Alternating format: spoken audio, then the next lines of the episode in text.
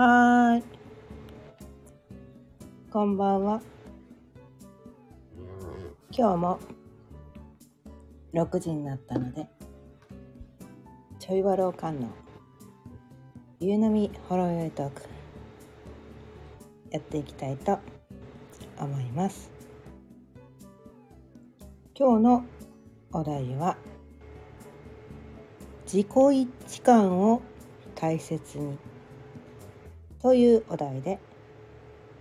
お伝えしていきたいと思います。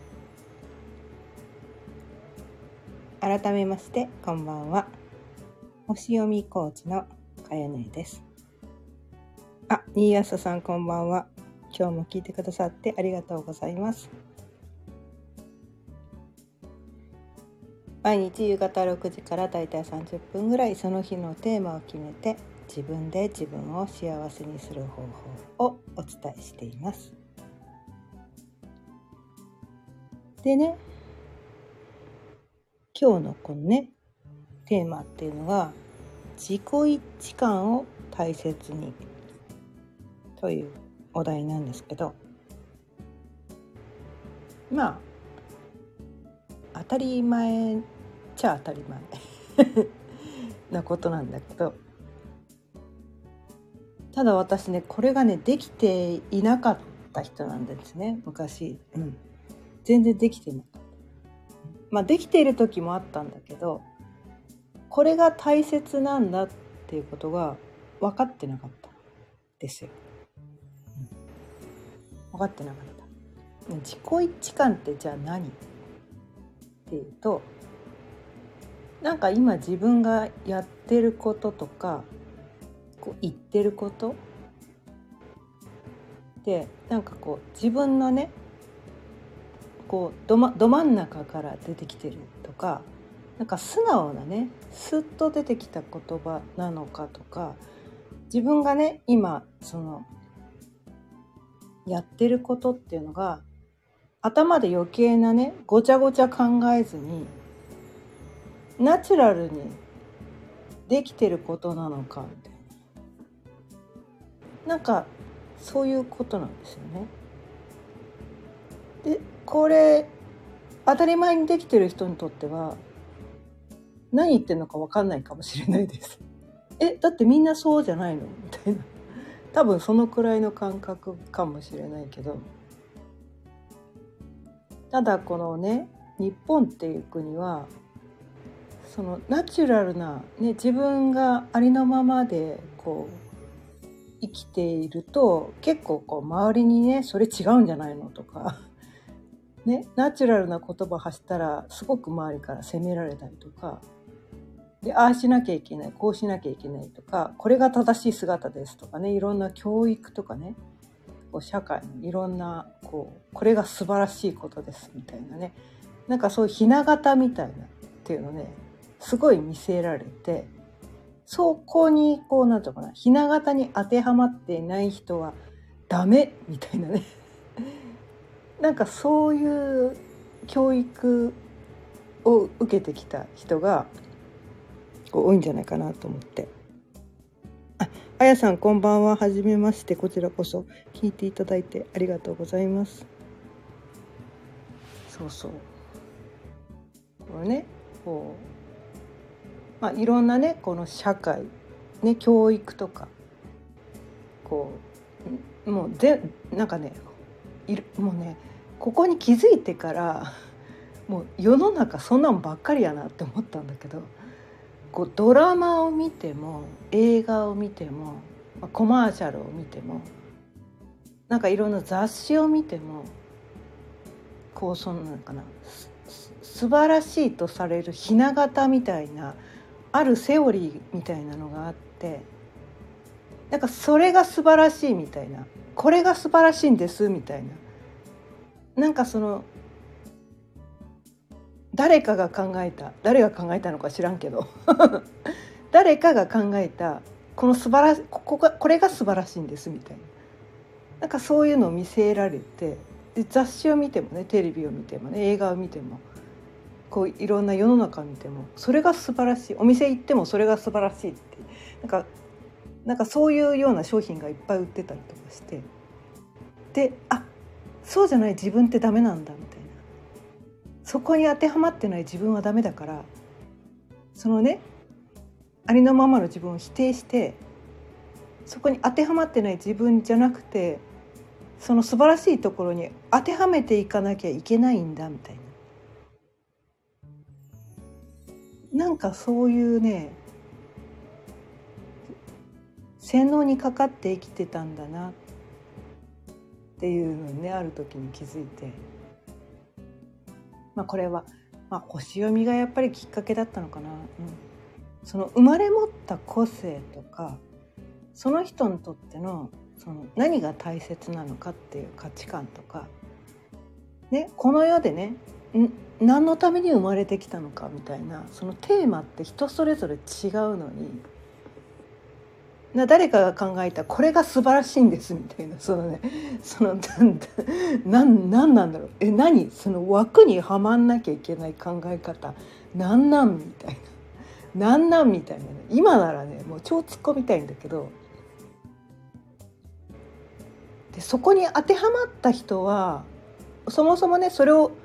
そのそこに当てはまるようなことを目的に生まれてきた人は多分普通に生きてこれたんですよ。うん、最初からねそれをやりたくて生まれてきたような人はもうこの世は素晴らしいみたいな感じで生きてこれたかもしれないけどそれをねやっぱりねその時代ごとに求められる素晴らしいが違ってくるんですよね。うんうん、これは星読みを学ぶとね結構わかるんだけどその時代ごとに何が素晴らしいかのテーマが変わっていく。まああれじゃないですか毎年ほら今年の流行色はこれとか今年の流行ファッションはこれとかあるじゃないですか。まあ、あのあんな感じで時代ごとにですねこう何が素晴らしいかっていうテーマがねあるんですよ。なんかねこれ宇宙のね天体の流れで。うんあやさんひな形にはまると何も考えなくてよくて楽だけど私はもうそういうの飽きちゃいました。ね。まあ飽きるっていうかもう私はねそもそもねそのひな形からねこうねはみ出た人だったので 昔からもともとそのはみ出るタイプの人間だったのででもほら周りからはねそれを求められるじゃないですか。でそうしないとこういけないのかなっ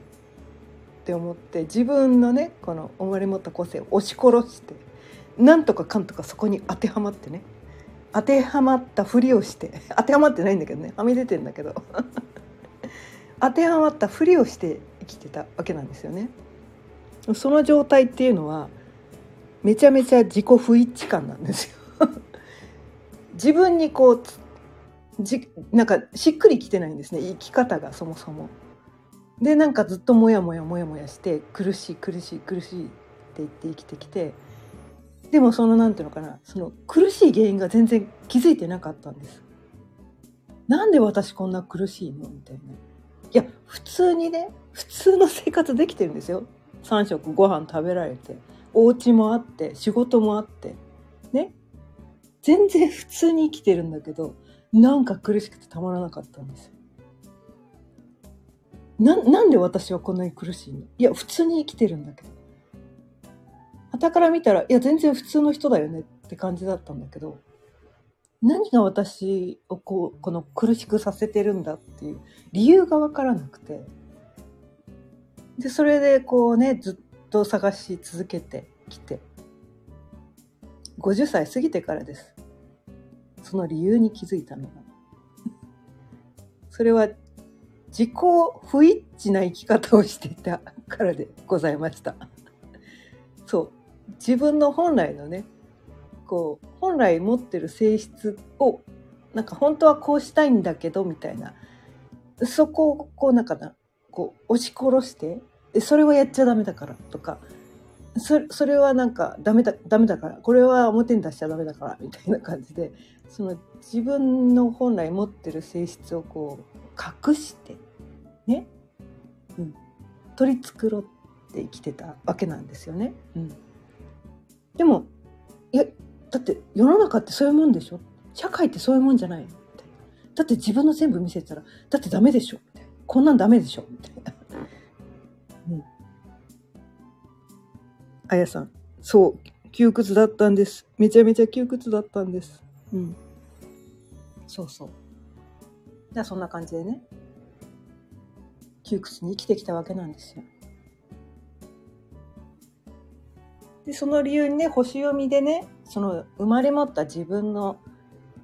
性質っていうのに気づいて今までねそれまでねそう自分のその性質っていうのを押し殺してなんだろう自分の本当にやりたかったことをなんかこう押さえつけてなんかこう自分のこうできてないことばっかりにフォーカスしてこう周りと比較して 自分にもできてることはいっぱいあったんだけどそのできてることじゃなくてできないところにフォーカスしてたんですよね。あれもできないこれもできないでそのなんかこうこの世の全てのことが100%できることを目指してたんですけどまあそりゃそんなの絶対無理じゃないですかそんなの絶対に無理なのに この世のね全ての事柄を100%できる人は多分この世に生きてないはずなんですよね。うん、人それぞれそう凸凹があって当たり前じゃないですか。ねできることとできないことがあるのが人間じゃないですか。なんかねそこをね分かってなかったんですよ。うん、で全てのね事柄に対して100%できてない私ってなんてダメな人間なのって言って自分をね責めまくって生きてたんですよ。でもよく考えてみたらなんておごり高ぶってたんだろうってね今思えばね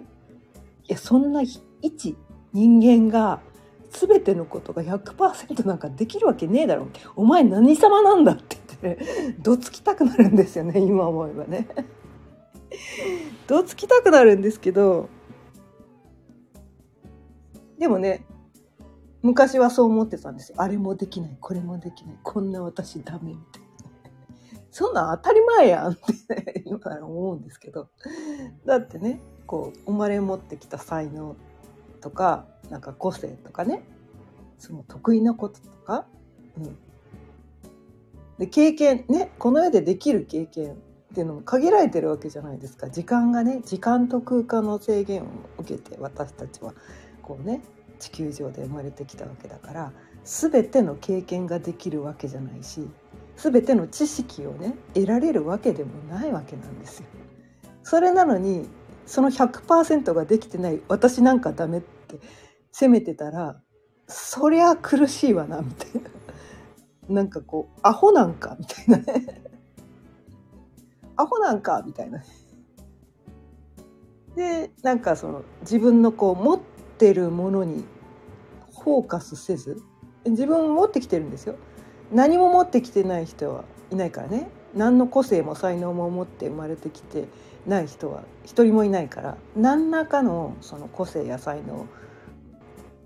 少なからずねこうその人によってねそのどんな感じで持ってきてるかが違うだけであってそれはうん何らかは持ってきてるはずなんですよ。でもし何も持ってきてないとしたらそれこそ強烈な個性ですよね。普通の人は何らかのものを持ってきてるのに何も持ってないってそれすごくないみたいななんかねそういうなんていうのかなもうね星読みを知ったことで世界がね180度変わっちゃったわけなんですよ。なんかこう視点が変わったっていうのかな宇宙視点を手に入れたみたいな感じでああそうかみんな人それぞれね生まれた人生まれた時間と生まれた場所によってそれぞれ個性が全然バラッバラだってことは個性が違うのは当たり前だし凸凹があるのは当たり前なんだからでその何て言うのかなできないことにフォーカスしてそれを何とかできるようになろうとするよりは自分がその生まれ持った才能とかね、うん、なんかその恵まれてる部分っていうのにフォーカスしてでやりたいことってね実は自分の中にこうあるんですね。あるんです。私本当はこれやりたいんだけどって多分ね無意識にみんな言ってるんですよ。無意識に言ってるんだけどでも私やりたいことわからないんですとかね 同時に言ってそういう自己矛盾性があるのが人間なのかなと思ってて。本当はこういうことやりたいんですけど私何やればいいんでしょうっていうねセッションしてると なんかそういう人がいるんだけど。いや今今言ってましたよねみたいな。今言ってましたよね。それやればいいんじゃないですかみたいな感じなんだけど。うん。あやさん。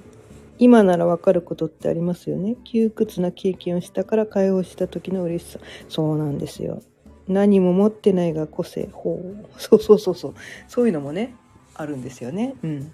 そうそう。そうなんですよ。そうね。やっぱり対局をね経験しないと何ていうのかな。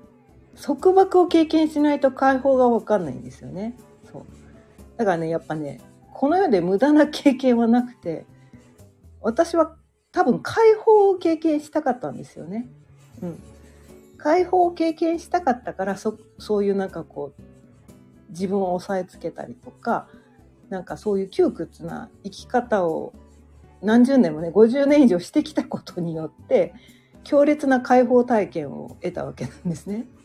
あ生まれてくる前に多分これやりたかったんだなみたいな なるほどみたいなのがねちょっとね腑に落ちたりもしたんですけど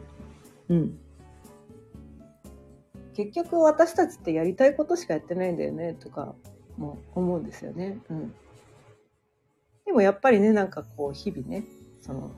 じ結局なんか本当はこれやりたいんだけどでもこれやんなきゃいけないよねみたいな。これやった方が周りに責められないよねとか生きていくためにはこれやんなきゃいけないよねみたいなそのなんとかな。自分の本音を押し殺してその自己不一致感ってね生きてる人がまだまだ多いのかなみたいな気がしててで私もそこをね何十年もやってきたからまあただねそうなんですよね。対局をその強烈な解放をね私みたいに経験したいからあえてそこをね最初にやるみたいな、ね、みんなそれをやってるのかもしれないから、うん、まあその経験は無駄じゃないんですよ。無駄じゃない。そう。過去の経験ってね何一つ無駄なことはなくてその後に必ずつながってきてるんですよ、うん、やっぱなんかこう何ていうのかな。暗いが分かんないと明るいも分かんない。逆もしかりみたいなね。だからうんなんていうかな。その対局を経験したことはねその嫌な経験とかそのうまくいかない経験があるからこそその何やったかな。成功した時うまくいった時の喜びってすごいよねみたいな。まあよく私はこのね音声でゲームで例えるんだけど最初から何の障害物もない簡単に攻略できるようなゲームってってつまんなくないっすか？みたいな。なんかこう超強い敵キャラが出てきたりとか超難関なコースがあったりとかそれを攻略した時の喜びってすごいありません？みたいな。ありません？みたいなね。そんなところがあって。でそれはねそれぞれのねこう個性。個性によってねそれ違うんですよ。うん。やっぱなんていうのかなそのアップダウンを楽しみたいタイプの人っていうのはその最初にねその難しい人生を用意してきてるんですよね。アップダウンを楽しみたいから。どん底を経験してそこから這い上がる経験をしたいみたいな。それをね生まれてくる前にね設定してたりするとそういう人生になりがちだしいやこの人生はこう普通に平穏な穏やかな人生に生まれてきたいって設定してきた人は最初からそういう人生を生きるのかもしれなくてどっちがいい悪いはないんですよね。ただこの人生ではどういう人生を味わいたいかっていうただその好みの問題かな？好みの問題なんです。好き嫌いの問題です。いい悪いは一切ないです。だから誰かの人生が素晴らしいとか誰かの人生はダメだも一切ないんですね。うん、だからそうなかなそのダメダメな経験その人生どん底の経験とかうまうまくいかない経験、うん、その自己不一致感を感じてたからこそその次に行けるんですよね。自己不一致感が分かるからこそ自己一致感も分かるみたいなね。なんかそういうところに結びつくのかなと思って。でその自己不一致感って何なのかっていうとやっぱりこうモヤモヤしてるとかね。窮屈な感じとかね。うん。ああやさんあるある。うん。まあでも皆さんね多分多かれ少なかれね似たような経験してると思うんですよ。まあ、生まれながらにねすごいこう精神年齢が高くてこうスルスルスルと何の苦労もなく生きてる人もいるのかもしれないけど大半の人はねそのなんかいろいろねこう対局ねそのダメな経験とかそのもやっとする経験とかうまくいかない経験を経てそれを経たからこそそのねうまくいく。うまくいった時に嬉しいんですよね。そう嬉しいっていうのを味わうためには最初からうまくいったら嬉しいはないんですよ。喜びはないんですね。喜びはないんですよ。だって最初からうまくいったらそれは当たり前だから。そうダメな経験ダメな経験とかうまくいかない経験そこから少しずつね少しずつもちょっとずつでも進歩していっただけで嬉しいんですよね。昨日より1ミリでも進歩しただけで嬉しくないですか私たちってね、うん、まあ分かりやすいのはその自転車ね。子供の頃自転車に乗れるような経験。あれがあれがななんだろう。成功体験ってあんまり子供の頃ねあんまりできないかもしれないけどまあできるか。まあね書けなかった字が書けるようになったとかね。点数がね昔あのいい点数取れなかったのがいいいい点数取れるようになったとかできなかったスポーツができるようになったとかまあ水泳だったらね全然泳げなかったのが25メートル泳げるようになったとかなんかね少しずつねその成功体験っていうのをね積み重ねて最初はできないからできるようになるのが嬉しいんですよね。何の努力もなく全てのことができたらその嬉しいがないんですよ。嬉しいがないだからその成長の喜びがないっていう感じかな。できた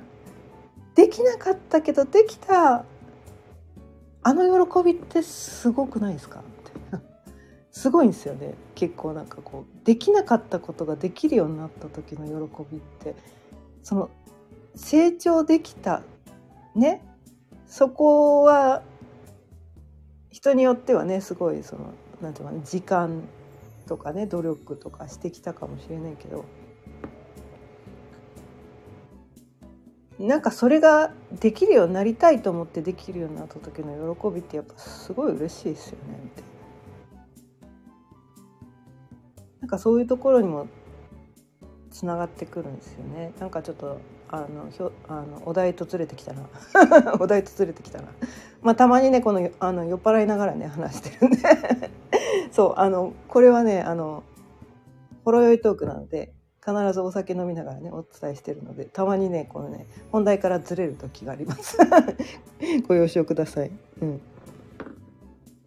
あやさん、ディズニーの主人公たちもマイナススタート。だから惹かれるんですよね。できなかったことが自分でできるようになると世界が広がります。そう、ほろ酔いなんです。ほろ酔いなんです。そう、ほろ酔いなんです。そう、これはね、あの、そもそも私はこのスタンド FM をやる自信がなかったんですね。うん、自信がなくて、えー、1年ぐらい前からやってみたい気持ちだけはあったんです。本当はね YouTube がやりたかったんですけど もう一人でそれができる自信がなくてで私なんていうのかな上がり症なんですね。すごい緊張する人なんですで緊張するともうねカミカミになるんです。めっちゃカミカミになるんです。何言ってるのか分かんなくなっちゃうみたいな。そんな感じでもうあ映像ね YouTube とかほら編集が必要でしょ？とか、うそういうなんかいろんなハードルがあってできなくてじゃであ音声だったらできるかもって思ったんだけど結局こう音声もね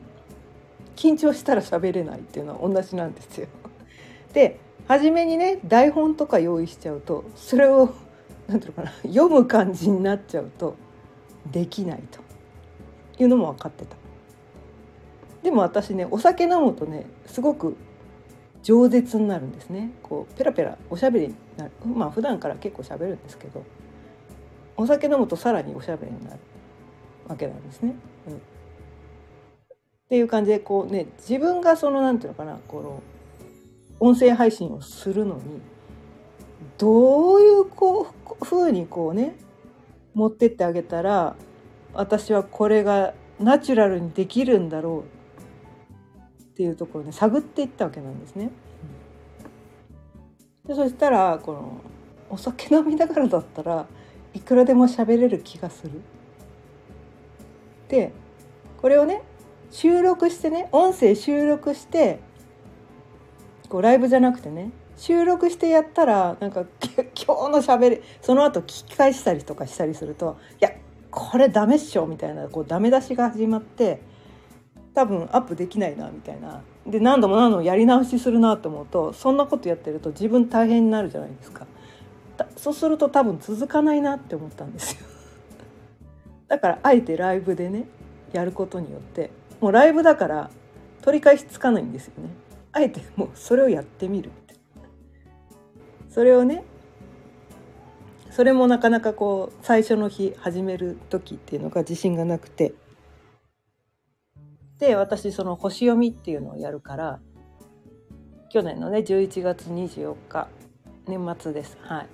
えっ、ー、と伊手座の新月っていうのがあったんですね。で伊手座っていうのは火の星座ね。火のエレメントっていうのがね星読みの世界では4つに分かれてて、えー、火のエレメントと地のエレメントね。土のエレメントね。と風のエレメントとと水のエレメントって4つのエレメントに分かれてて火っていうのはちょっとやっぱなんかメラメラ燃える感じで勢いがある感じなんですよね。うん、勢いがある。でいて座って割とねなんかその勢いと一緒にこう自由な感じのエネルギーを持ってる。でそのね新月っていうのは何かを始めるエネルギーね新しい月って書くからね何か新しく始めるエネルギーに満ちてるみたいなね。でそれが本当かどうかはわからないんだけれどもね。それが本当かどうか科学的なねエビデンスはないですよ。エビデンスはないんですけどそれを信じてみたらあ今は今日今日は新月新しく何か始めたらいいんだ。でいてさ火のエレメントなんか勢いが来てる気がする。じゃあ今日から始めちゃおうみたいな なんかそういうね思い込み思い込みですね。で私あの火のエレメントをねこのたくさん持ってる人なんですね。まあ獅子座獅子座が強い人なんですけど、うん、だからそのなんかやっぱりねこうテンション上げないと何か行動に移せないこう自分の中からこう燃え立つ何かがないと始められない人なんですよ。だからそのエネルギーをね思い込んで借りてそこでね一致があったんですね。自己一致があったんですよ。新月だし伊手座の新月だしみたいな。火のエレメントだしいつか始めたいって思ってたけどなんか知らんけど今流れが来てる気がするっていうね。でもなんか私の中でしっくり感があったから自己一致感があったからそれで始めてみた。ね。そのお酒飲みだから。らだったら喋れるかもしれない。って言って勢いで始めた。とりあえず始めた。なんか分からんけど。なんか流れが来てる気がしたから。なんか自分に一致してる気がしたから。って言って今日は一手座ね一手座の新月から。いや新月だからスタンド FM 始めます。っていうお題で。最初はお題も思いつかなかったんですね。でそうやってやって始めたんですよ。第1日目。でもそっから毎日続いてるんですね今まで。今日100 133回まで。うん。あ星読みさんらしいですか？そうそう。もうね思い込みがね現実を作るってねよく言うんですけど。だからねそうなんていうのかな。自分を自分で自分を幸せにしてるためしてあげるために私はこの星読みをね使うようにしててやりたいことをやるためにそういうね星のエネルギーを借りるみたいなねなんかそういう感じで生きてたりするんですね。うん、でそれが本当かどうかは分からないけどそんなエビデンスなんか関係ないんですよ。だって自分が自分が幸せになればいいじゃんみたいな。それでね多分これをねこれでだからそそこで始められたことで、まあ、それまで50年以上ね私人生にもけつまずいて生きてきて散々こうあっちぶつかりこっちぶつかりみたいな こうなんか生きてきてネタは豊富なんです ネタだけは豊富なんです。でねお酒飲んでねこうなんていうのかな舌も滑らかになってる状態でその過去のね実体験とあとはすごい学ぶのも好きでいろんなことを学んできたんですね。うん、まあヨガから始まりこう瞑想だったりあとはなんかこう解剖学とかね生理、えー、生理学とかなんか、えー、哲学とかねあとは量子力学だったり、えー、陰陽学だったり脳科学だったりあとはコーチングだったりまあ星読みもそうなんですけど星読みもいろいろねあとなんかこう何マヤ歴も学んできたりとか数秘学んできたりとかもうあれもこれもいっぱい学んできた中でその過去の私はその学びをただ学ぶというよりは過去の経験と照らし合わせて自分の中に落とし込むっていう学び方をするんですけどでその答え合わせをすることによってあだからこうだったんだ。あだからああだったんだみたいな。自分のその実体験と照らし合わせたこきてきたことによってなるほどっていう感じの学び方をするので。そこでねこう得てきたこう知識っていうのを自分の実体験を交えてここでお伝えすることでなんかこういろんな人にこう気づ気づき何て言うのかな、うん、あのそれをシェアすることによってなんかこう皆様のヒントにねなんかこう幸せになってもらうためにねこうヒントになったりするかなみたいな。やっぱりこうなるのかな。人って誰かの役に立ちたい生き物なのかなと思っててただなんかこうここで何て言うかな誰の役にも立たないようなことをやりたいとは思ってなかったんですね。うん、誰かの役に立てたらたった一人でもいいから私のねこの学んできたこととか経験してきたことけつまずいてきたことでもそこからこういう感じでこう復活できたよとかこういう感じで這い上がってこれたよみたいななんかそういう経験がどなたかのねお役に立てたらそれはそもそも私はそれをやりたくてこれを始めたよなみたいな。うん、なんか何のために私ってこんな今まで苦労してきたの？何のためにこんなあっちこっちぶつかりながら人生に迷いながら生きてきたの？この体験をね自分一人の中に閉じ込めたまま、えー、死んだらえ何のためにこれ経験してきたのかな？って分かんないから。それをシェアすることによってね誰かのねあのなんていうのかな？幸せに結びつくんなら私がそれをやってきた。ねそれを経験してきたこういい意味もすごくあるのかなとか思ってでそういうことをねお伝えしたいなと思ってねこのスタンド FM 毎日毎日 夕方6時からお伝えしていたりします。はい。そうそう。なりたいものになるようにプログラムされてる。そうそうそう。そうなんです。星読みは答え合わせ。そうですね。もう本当に答え合わせです。うんまあ星読みに限らずねいろんななんか前歴もそうだったりするんですけど、うん、数日とかもね「うん、ああ」みたいな「ああ」みたいなね 確かにみたいな言われてみればってねそう自分の中にあることに対してこう気づかないからね人ってね自分の中にあるけどそれが言語化ができるまでこう健在意識に上がってくるまで気づかないんですよね。その健在意識に上げてくるねお手伝い私もしてたりするんだけど、ね、普段はねあお仕事としてはこのセッションね星読みセッションとかしてるんだけどそうそれをねやっててまあそこから得てきたなんかこう学びとかもねここでもちょいちょいお伝えしていたりします。はいということで今日も30分過ぎたのでそろそろ終わりにしたいと思います。今日は自己一致感を大切にということでお伝えしてきました。あいさんこちらこそ聞いていただいてありがとうございました。毎日夕方6時からだいたい30分ぐらいその日のテーマを決めて自分で自分を幸せにする方法をお伝えしています。また聞いてくださったら嬉しいですそれではまた明日さようならありがとうございました。